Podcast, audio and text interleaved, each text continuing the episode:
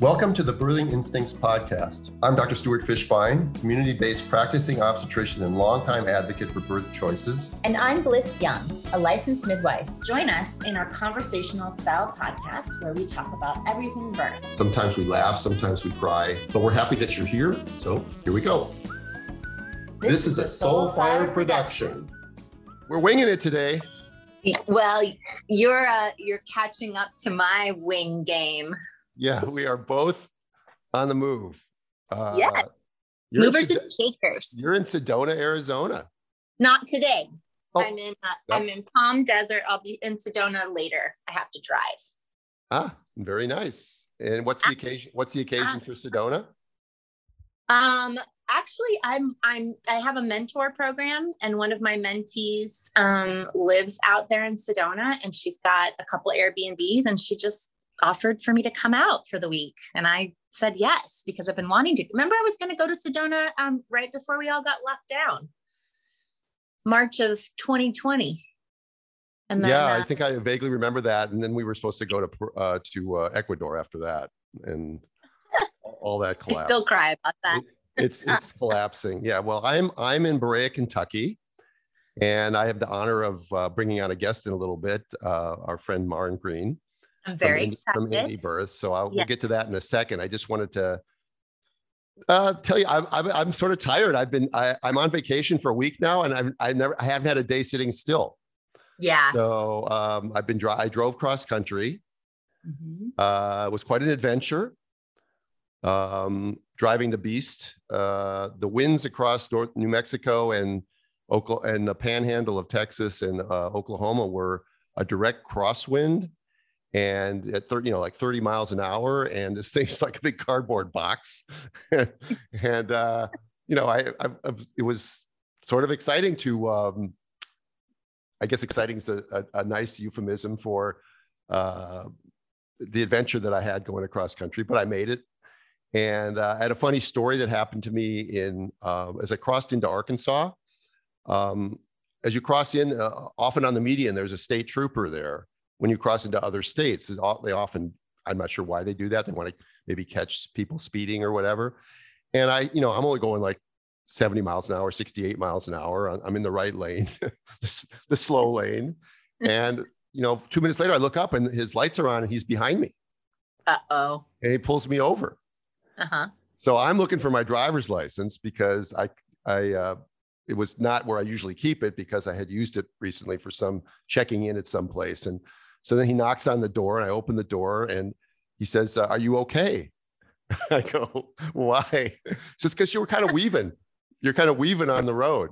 Uh, and I said, Yeah, it's the winds. And I'm just, you know, I'm not used to it. It's a new, it's a new machine. And and uh, turns out that, you know, I we started talking and we'd had a conversation and he, um, he tells me that he finds I tell I tell him what I do and what I'm on mm-hmm. my way to do. And we have this great conversation. He tells me his wife is pregnant Oh my gosh. And, and then he tells me that, yeah, they had this test done that shows there might be something genetically wrong with the baby. And she's 17 weeks. And I said, Oh, you had the quad screen done um, or the combination screen, whatever they want to call it. And I said, Did they do the NIPT test? He goes, Well, they did another test just this week where they said they'll have the results back for us next week. And they'll tell us, yeah. And I said, well, that's the right test. And we ended up having a conversation about reassuring his wife that everything was okay. and so then his buddy gets out of the out of the uh, patrol car and he waves him back. He says, "No, no, everything's fine." and, he, and he continues the conversation. We talked for like ten minutes about his about his wife's pregnancy and about pregnancy in general. And I'm trying to reassure him and telling him to find a midwife and to get it. That's but he's you know, but he's got crappy uh, sure. trooper state insurance, you know, that uh, that they have to use the union insurance. And so um, but anyway, I said, well, even if you have to use that insurance, maybe you could find a midwife for some of your prenatal care because your midwife will have a, a much better experience. And he was very grateful for that whole thing. So, uh, you know, was, you know how I feel about relying on insurance for our choices for birth. So thumbs down. Yeah, yeah. I'm sure the trooper doesn't make that much money, but still, it's it's an investment in their future, and they yeah. So he knows and oh, and I gave him my business card and I said, she send his wife to my website, check it out, maybe she'll get some ideas and things that, that might change her the future. So it was interesting. It was great that I was wobbling because maybe I changed the future of this lady's pregnancy. We'll see what happens. It's a good story anyway. That was the universe putting you together. Um, it reminded me, I have this new client who came into care. Remember we when uh, Hayes was on, she talked about the Victoria Project. Yes. And new young couple um, that applied to get one of their scholarships to be able to have a home birth with me. So I went to do their home, first visit. Um, they're also putting, per my rec- suggestion, they also on their um, registry put asking for cash money for their healthcare right. rather than a crib or something, you know? So they said they're already getting money, which is great. But she told me that when she went into the regular OB, she went by herself and she's young and she doesn't really know. And so she was just trying to do the best she could. And the doctor uh, did the genetic screening test for her and her the bill came in. Guess how much it was? $1,200. $2,400 didn't pay, the insurance didn't pay for it. And she just is kind of shrugging her shoulders, like, I got to pay this bill now. I'm like, no, no, you got to call them back. Yeah. And, and tell them that you need a sliding scale and, you know, explain the situation. But I was like, you know, I mean, this was this the, was this the NIPT test? I, I think so. I couldn't. I was trying to pull it apart with her. I think so. Yeah, that's what the that's what these companies build the insurance company. But there's arrangement, and it hasn't been a problem of late. But there's an arrangement uh, that I know of with all the companies that if you call them, um, you can get uh, the price would not be more than 300 bucks. Yeah. I'm pretty sure. Nine, but the last I heard it was about 200. So yeah, somewhere between 100 and 300, much better than 2,400 for sure. Yeah. yeah. well, speaking of uh, past podcasts, um, Last yeah. week's pod, last week's podcast, I got a couple of follow ups for you. Okay, just so you you'll you'll find out. Hopefully, you'll find them amusing. Um, oh, I want you, I want you to know the last two out of the last three nights I had steak for dinner. Uh huh. And I did not have to have peanut butter and applesauce on my steak. I was able to have just steak. So I, I, you know, people will know if they listen to last week's podcast. I'm not going to. If you didn't know what that means, you have to listen to last week's podcast not in the know if you didn't listen. right.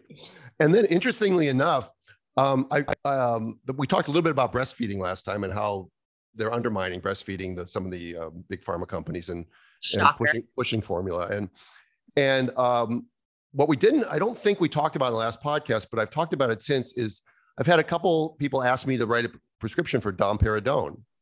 Mm-hmm. And you know, we don't have domperidone in the United States anymore. And my feeling why we don't have domperidone in the United States anymore is because if it works, then it, people women can continue to breastfeeding, and if it doesn't work, then um, they'll have to go to formula. So why would any farm, you know, why would any government agency or who, who who's bribed by the pharmaceutical companies want to want to authorize Dom domperidone and make it legal? So they made it illegal in the United States.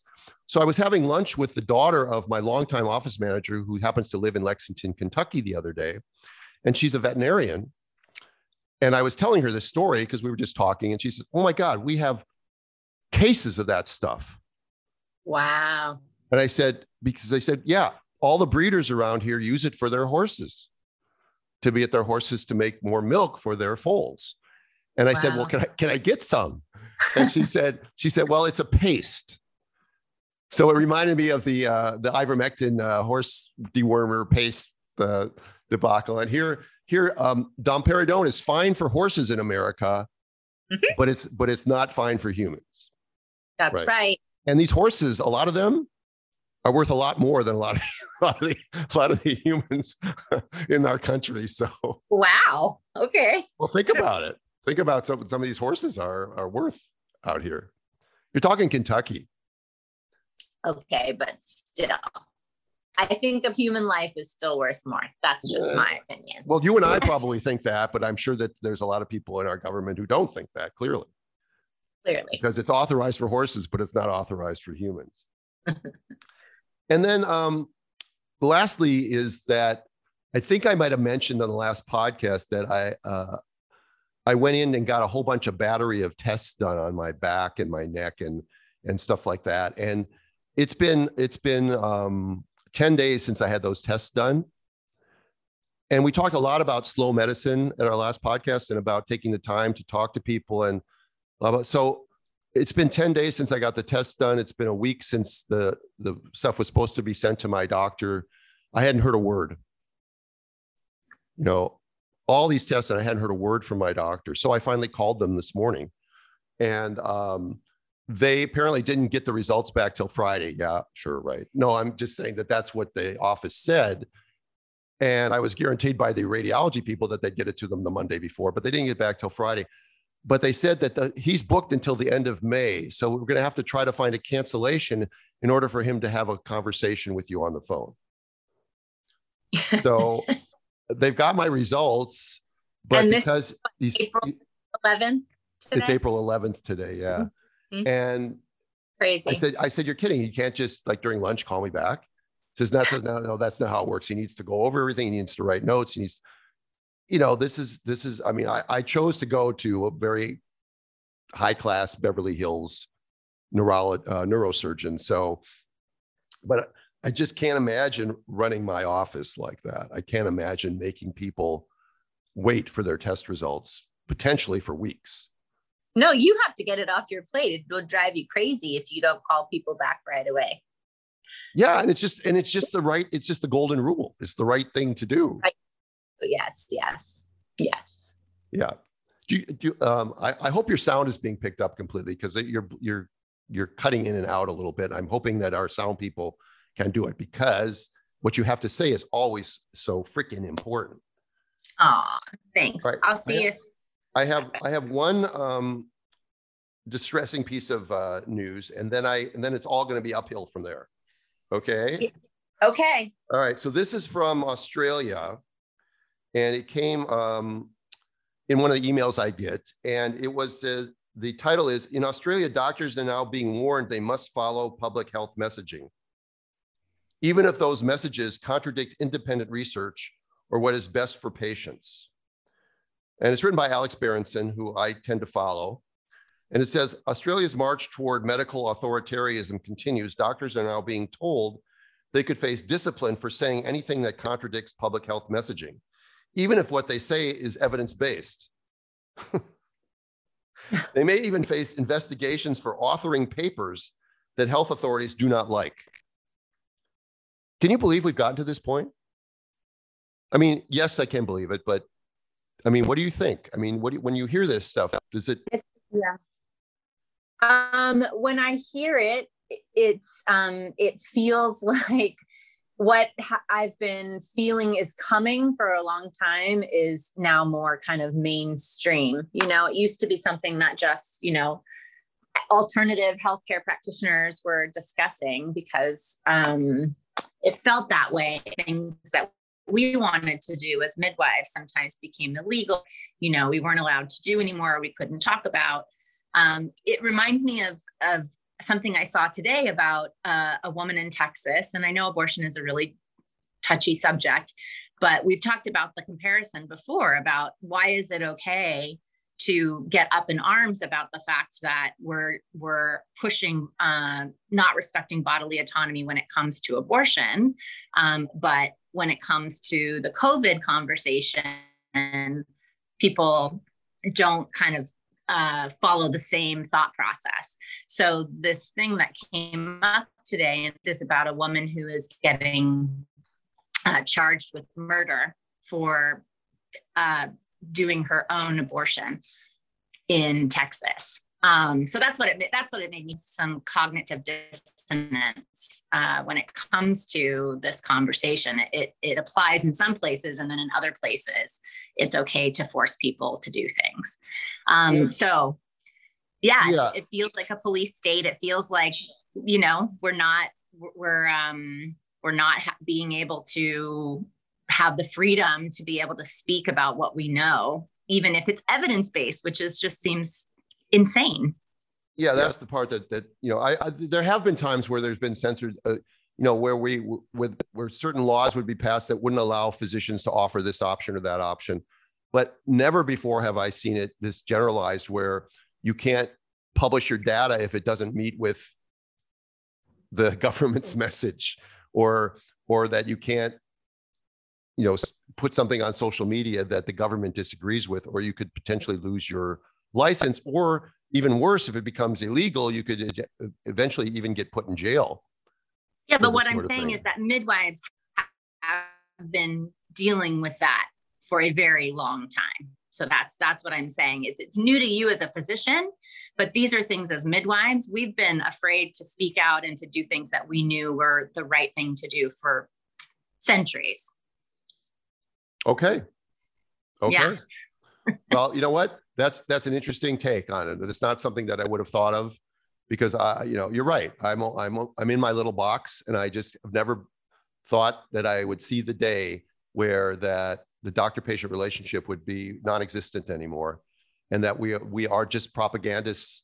You know, this is what I, I often wonder: why do we need to go to medical school anymore? Why would we waste our time with medical school and residency? Why don't they just have pamphlets that they give everybody that tells them what they have to do. I mean, what's the point? And robots. Robots and algorithms. What what what else do they need? There's coming. Right. So yeah, it's awful. Okay. That's the end of the awful stuff. Let's get to some good stuff. Okay. Uh, maybe we should take a break right now and talk about your favorite subject.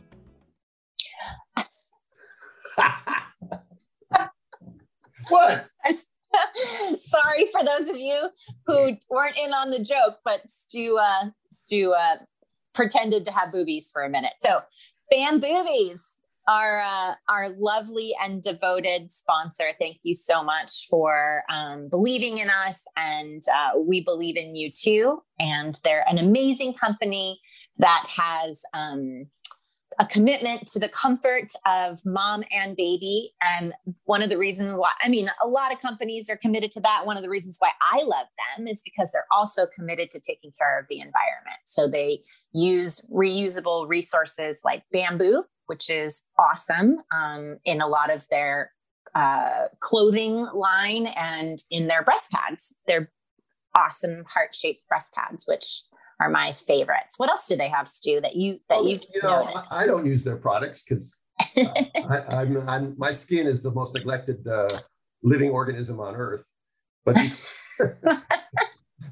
but besides that, um, they have a great boutique, and people should go to bamboobies.com and look. And they have the organic nipple balm and some other things that that a lot of our listeners would be interested in. So yeah, they're awesome. Bamboobies.com and use the code word instincts that's I N S T I N C T S. You get 25% off your purchase. Do so, it. Yeah, do it because we love saying Bamboobies. We love having them as our sponsor. We don't ever want them to not be our sponsor because then I wouldn't be able to say Bamboobies, we love you. we love you. We have a guest, and I want I have two letters that are relevant. So I'm going to introduce our guest first and then I'm going to read, and then I'm going to read the letters. Okay. Maryn Green has been attending women as a midwife since 2009, first as a licensed midwife and now as an independent autonomous midwife in Kentucky.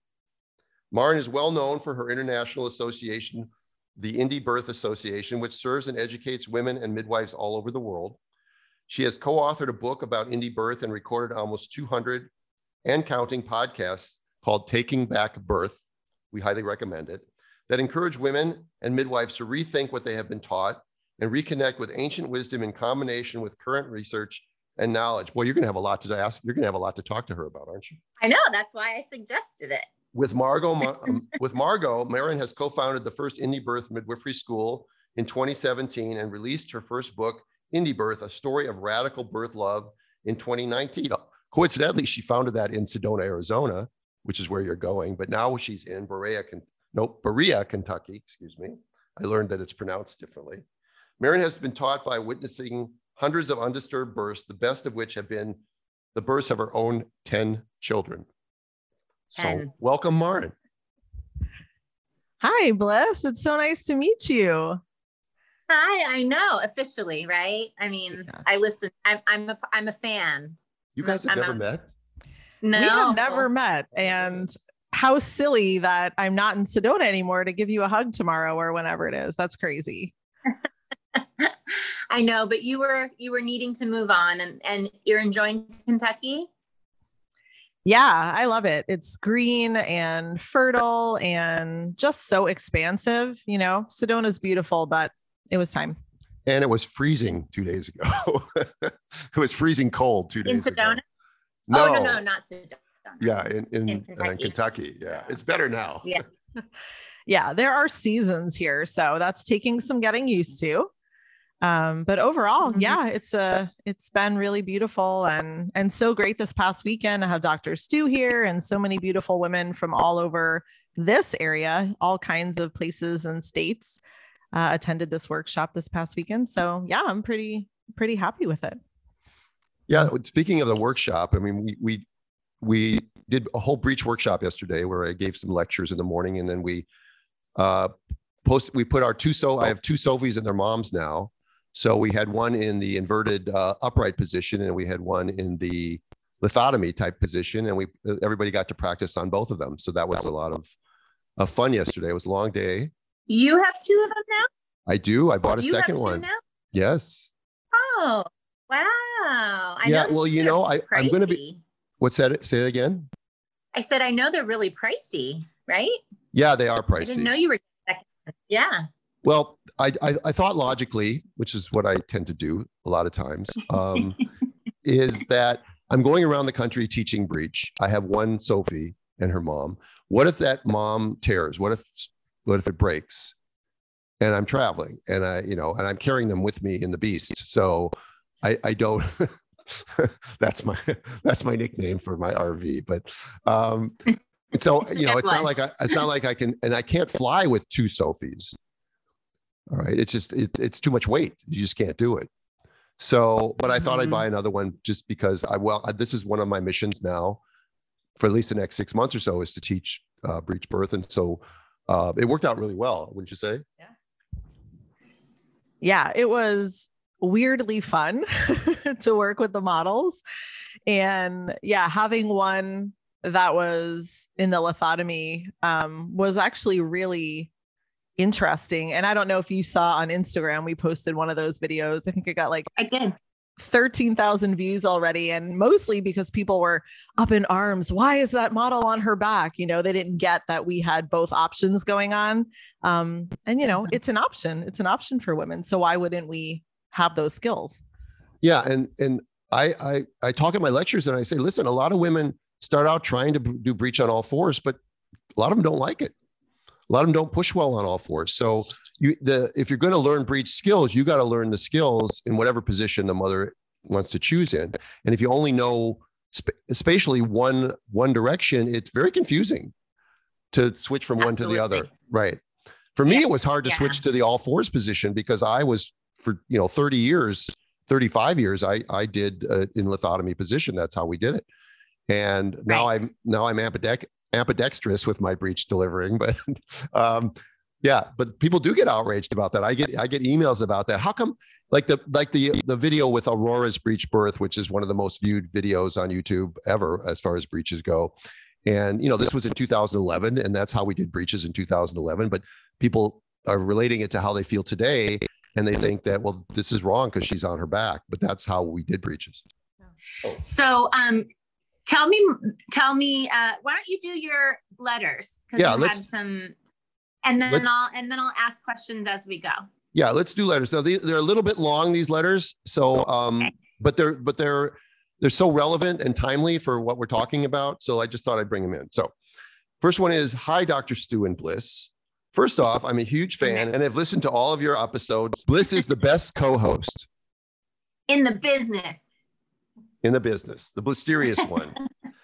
this past week, I'm, I'm, and by the way, I apologize to our listeners if there's a sound issue. We're just, it's, it's our connection today. We're doing the best that we can.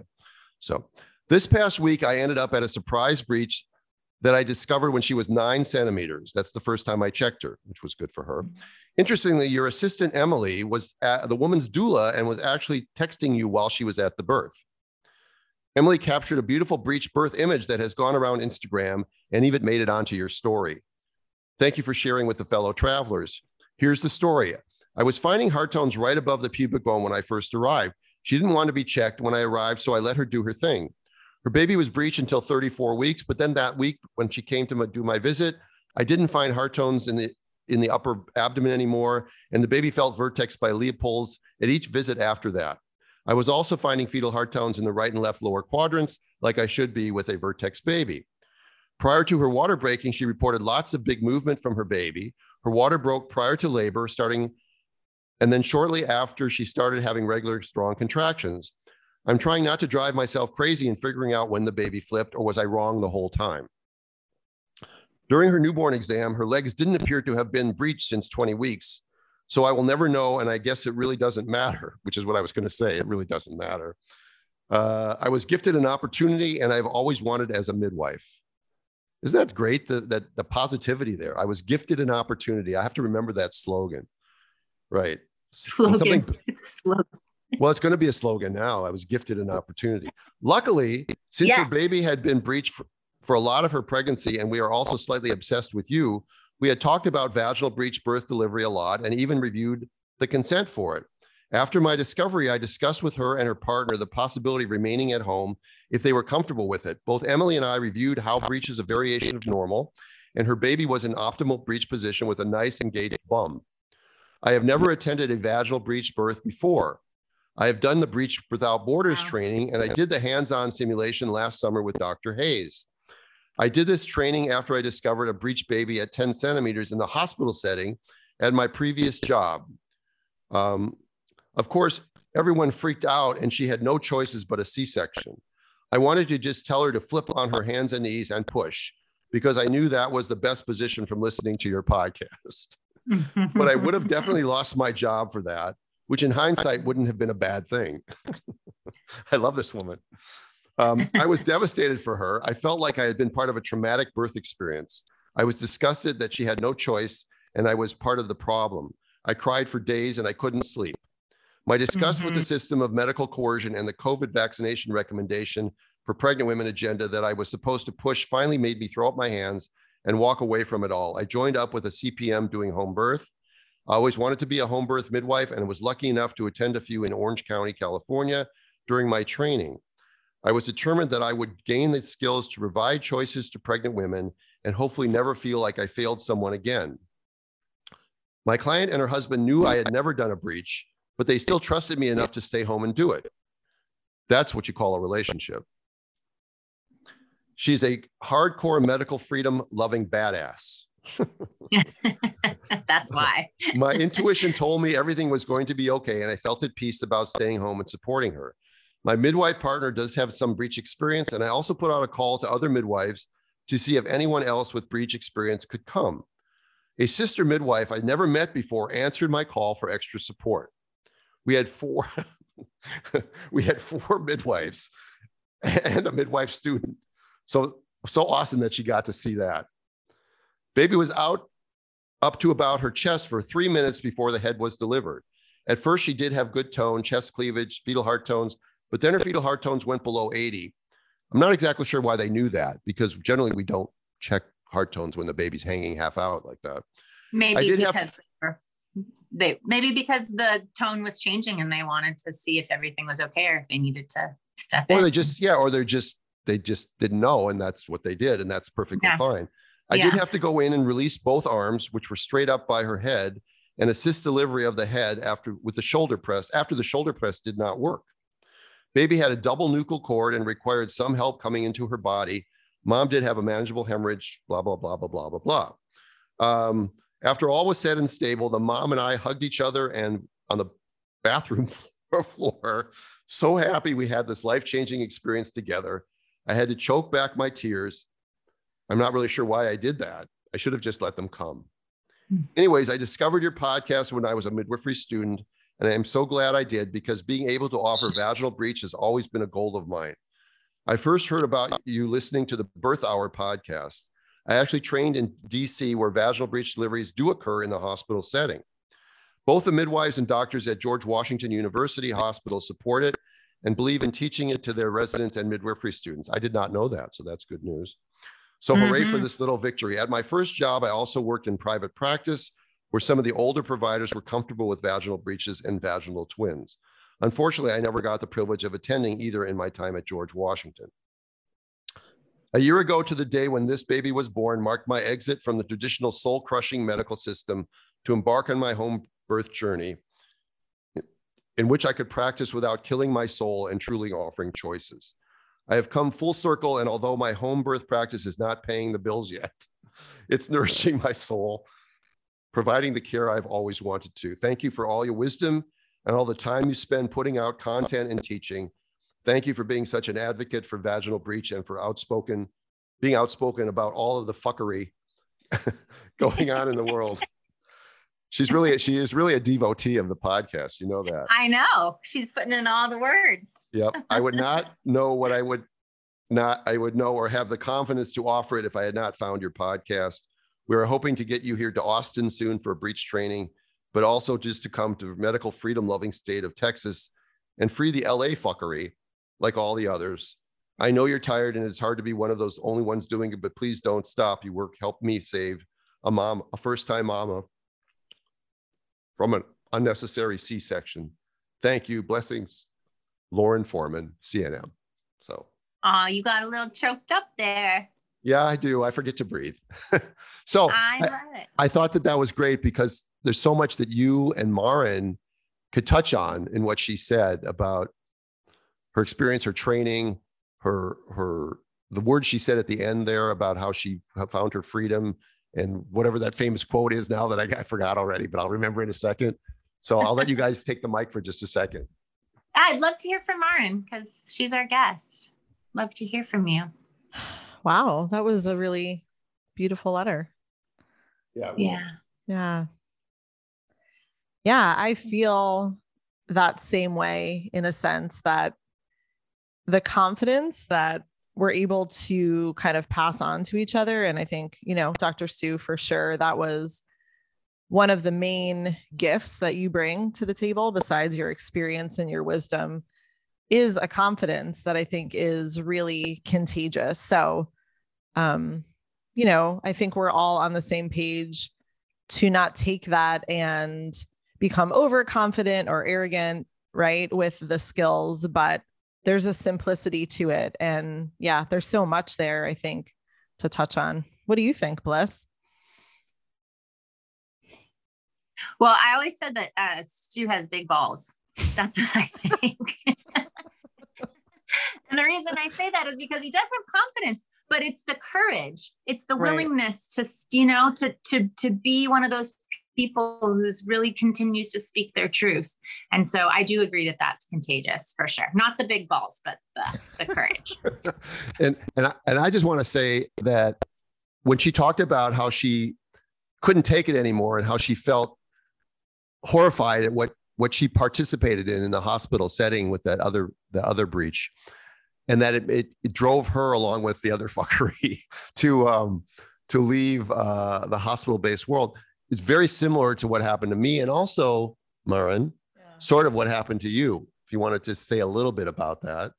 Yeah, tell, tell us a little bit of your history and how you started indie birth. And I, you know, I'd love to hear a little more about about that too.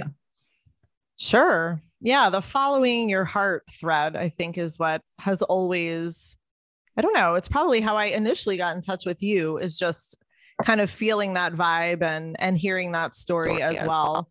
Um, my story as a midwife is kind of similar to Dr. Stu's, you know, leaving the hospital setting and becoming a home birth person. I trained as a midwife in the apprenticeship model in a couple of different places where midwifery was illegal. So, mainly in Chicago. And I really, really did want a license. Um, I saw a lot of really unpleasant things and a lot of fear surrounding midwifery during my apprenticeship. And to be truthful, my reaction to wanting a license was also built on fear. You know, I saw my preceptor be, um, you know, I saw her house be searched by by police. Like it was very traumatic. So, in response to that, I thought, by God, I'll get a license and that will never happen to me. And we moved to Arizona. And I worked really, really hard to get a license in that state. I think it's one of the hardest states to make that happen. The testing, at least at that time, was really extensive. It was separate from CPM testing, and it took a really long time and a lot of effort. So I was in that position where I was granted a license and I really, really naively thought that that was the best path for me. Again, kind of with my history right in the background um, of watching my preceptor midwife. So I was so excited, you know, to advertise and and to have this sense of legitimacy. And that lasted for about maybe two years. and I soon found myself up against the state of Arizona in a legal battle, uh, an administrative case, much like yours probably. So there wasn't anything criminal. Um, it and and mom and baby, you know, everybody had received good care, but a hospital had reported me for having served a woman who had a cesarean at home. And at that time, the rules were such that that was prohibited care. So, due to everything I went through, they did end up changing that in Arizona. So, there are ways that women can have a VBAC at home now, which is very cool. But at the time, that wasn't the case. And they really kind of made an example of me, which I was glad for in this weird way. Like, I could have hidden, I could have just lied or said whatever I didn't know or or something like that but I really felt in my heart that I wasn't going to put up with it. I wasn't going to just lie down for them. And before you know it, uh, I was in a position where I had to decide, you know, is this something I want? Is this something I don't want? This legal battle went on for two years, I think. And in the meantime, I was still serving women, I was still attending births. At the end, the state of Arizona decided that they would settle it and and i realized in hindsight they had no intention of taking my license. They just kind of wanted to make a big deal make a drama and you know kind of reprimand me in the ways that government can and does. And i didn't want it.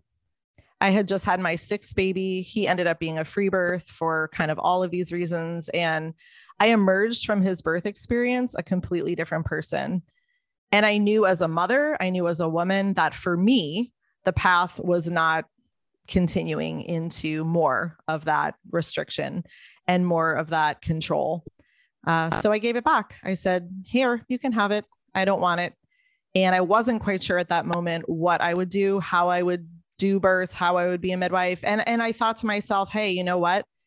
If I can't, if, if there's some reason that I'm not supposed to do this, then I'm also okay with that. I just I can't keep going the way I was going. My soul was dying.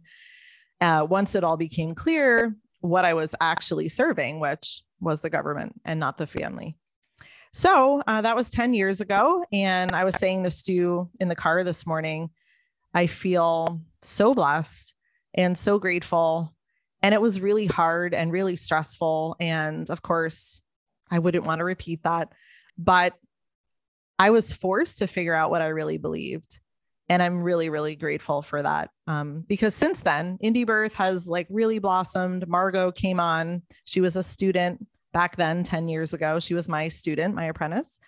And since making that huge shift, not just in my outside life, but I think this internal shift of who I am, why I'm here, uh, things have really, you know, taken off as I believe they do when we're following our heart. So I'm incredibly grateful and and happy to share that with other midwives and other students and and really clear i hope that it's not that this is the way it's not that this is a better way or the only way it's just that this is the way for me. And uh, in my mind it offers women options. So licensed midwifery not licensed doctor at home like let's give women options and let them choose Exactly. So can you can you clarify a little bit about what that looks like when you practice midwifery without a license? Can you say more about that? Yeah. So again, back 10 years ago when I gave the license back, I wasn't quite sure what that would look like. And remember, I had this history of seeing underground midwives in, in Illinois. Um, I was used to that scene. My very first personal midwife was an underground midwife. And while I really honor that and I respect that, and that takes so much courage, I knew for me that was not an option. Like I was either going to do this and be out there, or I wasn't going to do it. So, long story short, after a lot of Google searching and reading and connecting with just divine people and connections, um, I realized that I could still do this work.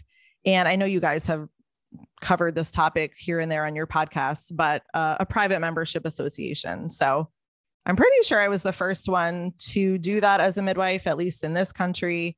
Um, you know, there's a lot to say about that. I'm not putting it out there as like a magic bullet or a band aid. It was the answer for me to feel good about what I was doing in a way that didn't make me hide. And since then, you know, it's been 10 years. Um, I understand a lot more about it, the way it works. My husband actually sets PMAs up for other practitioners. So he's really, really knowledgeable about the way it works. And in the end, it's all about the people, right? It's all about the women coming who want this. They want that relationship, they want that arrangement. And that has been the biggest blessing is finding these people and creating these really really deep relationships around more than birth so freedom and and all these things that you guys talk about um, i feel like you know we're so on the same page that it's not really this big deal in a sense like license no license whatever. It's just the right match for them and vice versa. Yeah i can i could see that. The people that would would choose to go so far outside of the norm um, there's going to be a different synergy and relationship and uh, responsibility on their part that's that's kind of spelled out from the very beginning um, i'm sure that's very rewarding so you can do that in any state basically so if you if you are a midwife who has the skill set and you have a pma it's different than like our licensure where you're limited to which state you could go in you could basically be in any state Right. Again, licensing, of course, being different than certification. I've had the CPM certification as well for, you know, 14 years. So I could easily turn that into a license, especially where I'm at, but I don't want to do that. I'm not willing to do that. So yeah, um, it, it doesn't really matter where you are if you have a private agreement between people. And again, you know, there's more to it than that. I I hate and I'm always like wary of kind of putting it out there as like this this weird magic thing. I think it's mostly an internal process because at the end of the day, and Blyss, I think you'll agree with this probably. Um, at the end of the day, we're midwives and we never know, we never know. Like we're never, we're never safe in the same way that maybe a doctor would be or maybe feels. Um, Sorry. So I guess it's just like fully accepting that and and having worked on the fears and continuing to work on the fears. So it's not a magic bullet but it's a, a lot of internal work that is now reflected on the outside if that's not too esoteric. Oh you can go esoteric. For sure. For sure. Stu and i you know we have an interesting balance with that but i can go all the way with you with that one what do you want to say, Stu? Yeah, I was just going to say that when I mean, you know, getting back to Lauren Freeman's letter, when she said the term "gifted an opportunity," yes, um, there it um. This is a perfect example.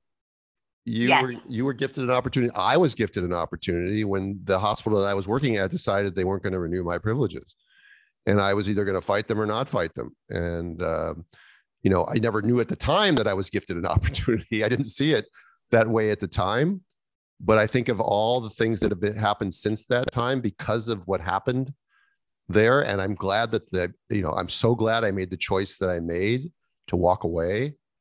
Then, then, and just as you did too, to have some peace. You know, sometimes you just have to walk away and say, okay, you win. You know, okay, you win. You're bigger than me. You have a bigger, you know what, than I have, and you win and bigger balls than even Dr. Stu. All right. so um, that's the that's the that's the kind that's the you know, and you just let them let them win. Because what did they win? They basically didn't win anything for themselves. They they maybe maybe they they felt proud of themselves for doing it. But did they help the women of the community? No. no. They took away a, a, a, a, a nice hospital option of a collaborative midwifery doctor practice in a hospital. Um, and, you know, but and that's what and they and they were fine with that because their their goal is not the same goal that the three of us i think have which is to you know the betterment of women's health and just to give women these choices i think we should probably talk about our second sponsor today which is LMNT, l-m-n-t and LMNT is a tasty electrolyte drink mix which sort of we love. And with everything you need and nothing you don't, and Blyss always says, none of the BS. Lots Just of salt, like us. no sugar. Yeah, none of the BS like us. yeah. Right. Right. Right. No misinformation. um, it's to help anyone with electrolyte needs and and a lot of the drinks that we drink nowadays whether it's just plain water or whether it's something with sweeter sweet stuff in it it's not balanced for us. It's not as healthy as um, as an electrolyte drink could be. And the way a lot of people are on the go and they're fat, they're they're not eating well or they're eating fast food or whatever. This is a way to help balance that uh, out. We like it a lot because we think it's a good supplement for women in labor um, to have to to mix them up and drink those rather than maybe drinking something like plain water or or even something sweet. I mean, there's great things to have calories in it. That's important, but LMNT is a good is a good uh, supplement for for our population. And you know what I was just thinking about? It's really great too that it's um, just a little packet that you can put in your water bottle, so you're not producing a bunch of waste from a bunch of extra bottles as well. And birth workers can carry it around with them too, because birth workers would probably be drinking this stuff as well.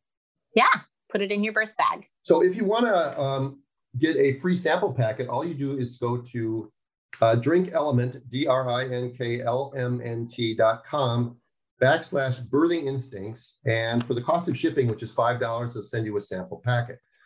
So give them a shot. They help support our podcast. And thanks, LMNT. Thank you. And you know we're gonna we're gonna do the best that we can as as providers who are willing to kind of push back and and uh, really follow our heart and soul and hopefully more uh, you know there was a midwife um, a younger midwife in san luis obispo who i got to spend some time with. And she you know after meeting me started listening to the podcast and she sent me a message and said you know it made me feel confident about about not necessarily always playing that game you know of of practicing in a way that's going to be acceptable to a doctor or to the people who are, you know, but like really following what I know is true. And I think that, you know, Maryn, you know, with with Indie Birth and your podcast and all that you're doing and all that that Stu and I are trying to do to just be ourselves and and have other people see that this is possible. You can listen to your soul um, because there's only one life,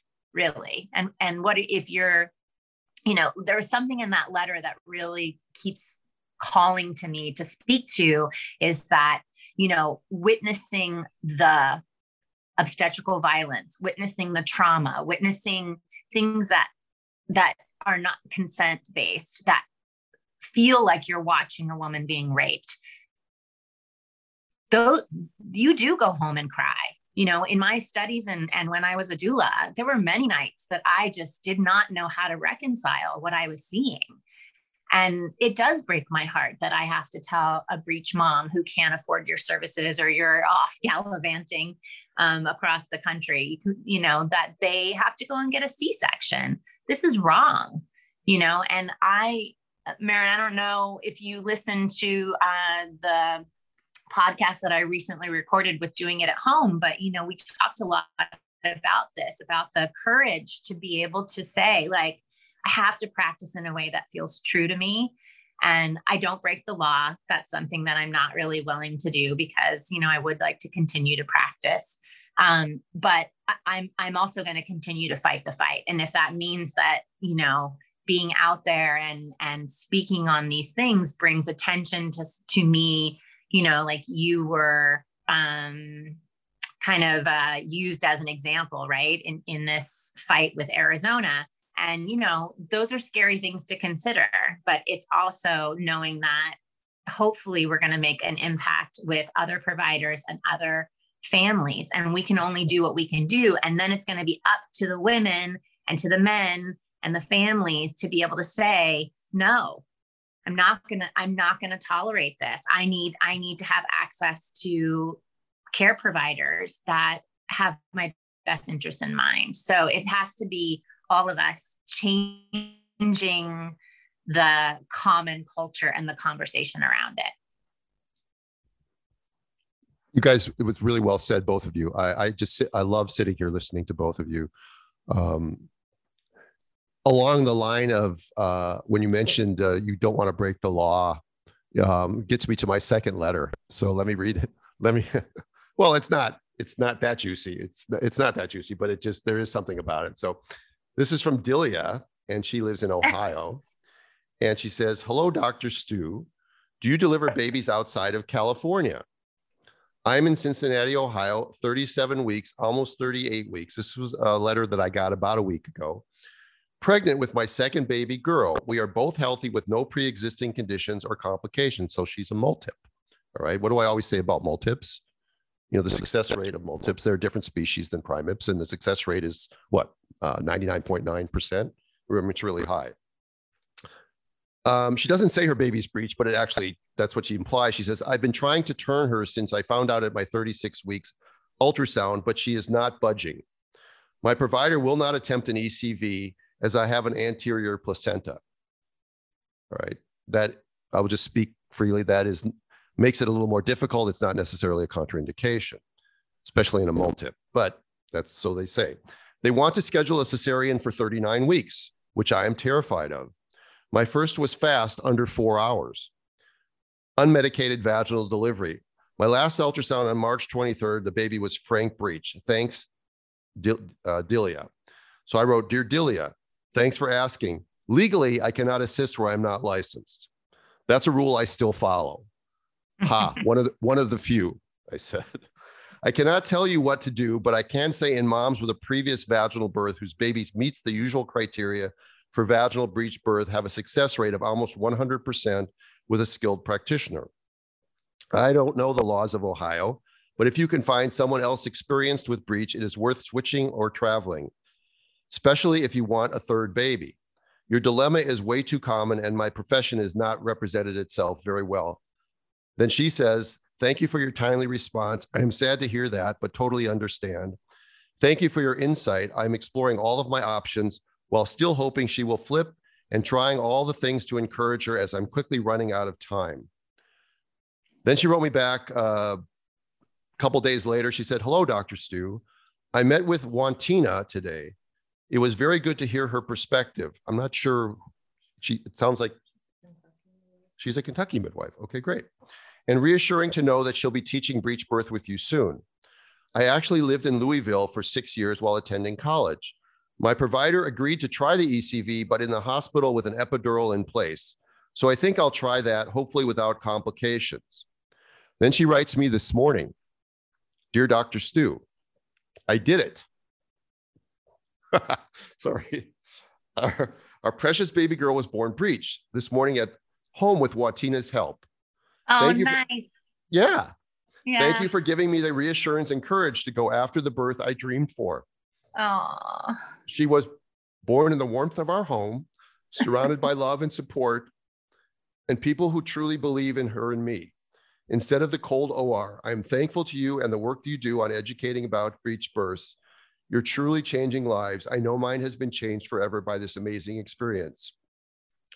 And I just want to say that for those in my medical profession who think that how a woman gives birth doesn't matter, that the only thing that that only thing that matters is a baby in the bassinet, you're effing stupid.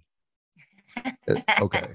All right. Yeah. I'll, I'll leave it yeah. at that. So I will, you guys can comment on Delia, but I I just gonna bask in it for a minute. yeah, bask in it. It's beautiful. and next time, Cincinnati is only two hours from here. So send her my way. no.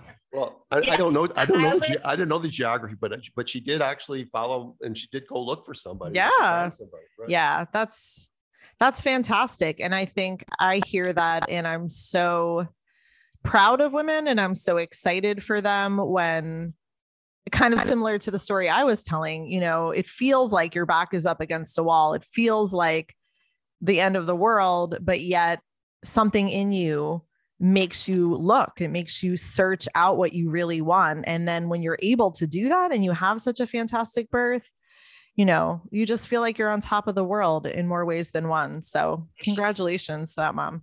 Yeah. And, you know, and even if it didn't work out the way she wanted it to, she at least got to have the chance to have the birth that she wanted. It's not always going to be successful. All right. And there may be sometimes where it doesn't go well but that's the choice that we make in life and that's a crapshoot that that birth is um, you said something earlier when you were talking about nothing is really guaranteed it's like you know you don't as a midwife you don't really know what's coming next or what's coming tomorrow and that's i mean that's true for me too and and, and that's that's true in life in general but you know it it, it the the the life changing event for this family and especially if she wants a third baby it's enough that she's just on, over the moon for this one but if, if she would have had that C-section and they didn't attempt the epidural, I mean, they didn't attempt the ECV or that, you know, and, and, and they were just going to do a section on her. Um, I, I, you know, I, I, I know that every week I start to stutter because I, I, it can't get past the, the idea that my profession is the one making the rules and making the standards of care and, and setting the, the, um, uh, what's usual and customary. And that doesn't mean it's right. It's just not right. Hmm. Right. I mean, that's definitely true. But again, I guess I'm all about creating the new. And I feel like you're a part of that, even though you've come from this old system, you've transformed yourself. Really, like you're such an unusual person to have been in that and to have seen that there was a different and better way.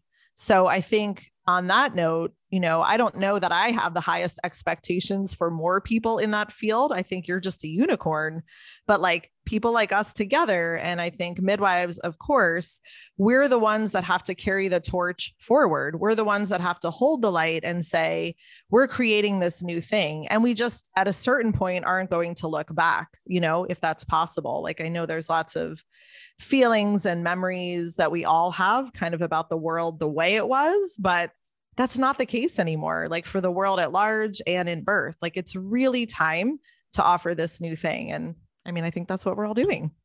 But I'm wondering when we say new, what are we talking about? Because uh, you mean you mean old, mean going back yeah. to the way it was, right?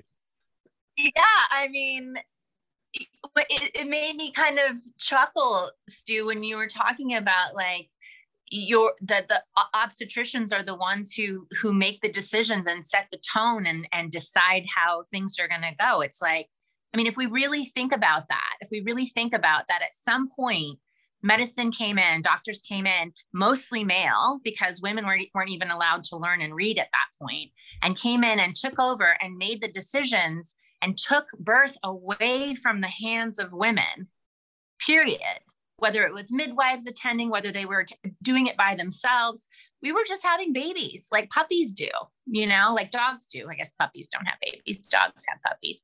Um, but it's, but, you know, like let's really like start to think about like what happened that we allowed all of this to happen and that all of these statistics are crappy and women are dissatisfied and black and brown women are dying and you know and we're still going along with it. So when we say new you know it really is about like let's get back to to what is uh real and and and established in nature for since the beginning of time yeah, we talked about this at the at the conference yesterday that there is no fixing the current system. That the current system needs to be no. discard, discard needs to be discarded completely when it when it comes to lots of most of what's considered Western medicine and healthcare system in, in Western countries, but specifically when it comes to um, to obstet- uh, birthing and, and uh, pregnancy, um, you're not going to fix the system. You're not going to get the hospitals to suddenly uh, change their rules. I mean, when when they think things like uh, laminated cards that say skin to skin is in is a big deal. We're, we're never going to we're never going to get them to really do with the things that are necessary to do. And what's going to happen, and there's going to be an awakening um, as there's more and more tyranny around the world in other ways. There's going to be people that are going to push back and fight back in ways that they can. And one of the ways that we can is by taking back birth um, and and the and women doing this and families and families doing this. And I'm really proud of the fact that it, you know um, there is another option now for home birthing in Southern California because Dr. Victoria Flores is a young female um, uh, physician who finished her uh, well took her didn't quite finish her residency but um, you know was finished her residency at Tufts and then just knew all along that she wanted to do home birthing and she came in and do and, and now it's doing home birthing she's covering my practice and keeping it alive. And we had a false alarm last night about a potential uh, surprise breech, which was just timely after we had just finished the breech conference. And I got a call from a midwife in Santa Clarita. And um, I said, Well, I'm in Kentucky, but uh, I, I got in touch with Dr. Flores and she was going to go. And then the senior midwife came and said, Oh, no, no, this is ahead. so it turned out to be a false alarm. But oh, no. there would have there would have been an option um, because Dr. Flores has taken that leap as well. And there's going to be more Dr. Flores's out there um, to come because I can't believe that people. I know that people get brainwashed as they go through medical school and residency program, but there's but there's going to be a change. There, there. I mean, I just have to believe there's going to be a change because the status quo is just not something that that's sustainable. It's just not. Yeah, but I but I understood what you were saying, Maryn, about like um a movement i think you know like like this that this new movement of trying to um speak out about it and make a change and go outside of the box and and you know take birth back which is which is really what your podcast is titled right yeah, it is. And I mean, I'm sure we could talk all day. I'm sure we could all talk all day, but you know, something that something that comes up for me to make it more clear because I totally hear what you're saying. Like it's on one hand, we just need to remember what we know. Like birth works. There's actually nothing to change with birth, right? right. So radical, I mean the root, you know, radical means back to roots. So there's a certain energy for sure of just remembering. And I think as women, that's really big and that's really deep and that's way more than a surface conversation um, around how do we remember. And then I think there is a new element to this whole discussion because we just can't do things like we used to uh, with that level of consciousness. You know, I think the level of consciousness is rising for sure, right? That's why we're in all this. So I would love to imagine a time where women didn't need to know anything, right? They just like squatted their babies out in fields but I think that's probably gone for now. If we're going to reconnect women or help them reconnect to their wisdom, we're also taking this new paradigm, this new consciousness, this new way of people getting to know themselves, getting to know their power that I don't think people have been doing as much like for the last X number of decades. So that's what I mean by when I say new. I think there's a whole new element. And, you know, even as far as options, like, I'm not anti medical. I'm not anti doing lab tests or anything like that. I am so pro power in the woman, whatever brings that woman power. And that's different than the holistic birth movement or the natural birth movement. I want women and midwives that have every option available to them because we don't need to only be allowed to do X, Y, or Z. And i and i i think that's a beautiful point and i i agree with you and can see the importance of um, kind of highlighting that because it's true. When i started my midwifery practice you know, I really wanted to practice like my midwives had with me 30 years before. And what I realized with social media and and so much information inundated, it's very different than when I was pregnant 30 years ago. Um, and we have to, as midwives, as these modern midwives that we are now, have to integrate that unraveling that remembering that you were talking about which it's a it's a whole different skill set than i think our you know our predecessors that supported midwife um, moms squatting in the field you know that they didn't have to have that same skill set that we as modern midwives need to understand. So i get that. Yeah and uh, just to sort of wrap up the conversation i think it's great that we are now entering a time where where the the rate of home birth whether it's because of the lockdowns or not, or the or the rules, the rate of home birth is rising slightly in our country, and as it rises, it's gonna the word is gonna get spread, and social media can be a you know as as much as it does bad things, it can also be a uh, a useful tool. Um, and once we reach a three or four percent rate, which you know my goal is uh, five percent by the end of the decade, um, then then we were part of the conversation, and then then we we can't be marginalized anymore, and then and then women can take back the basic that realization that this is a normal function of their body.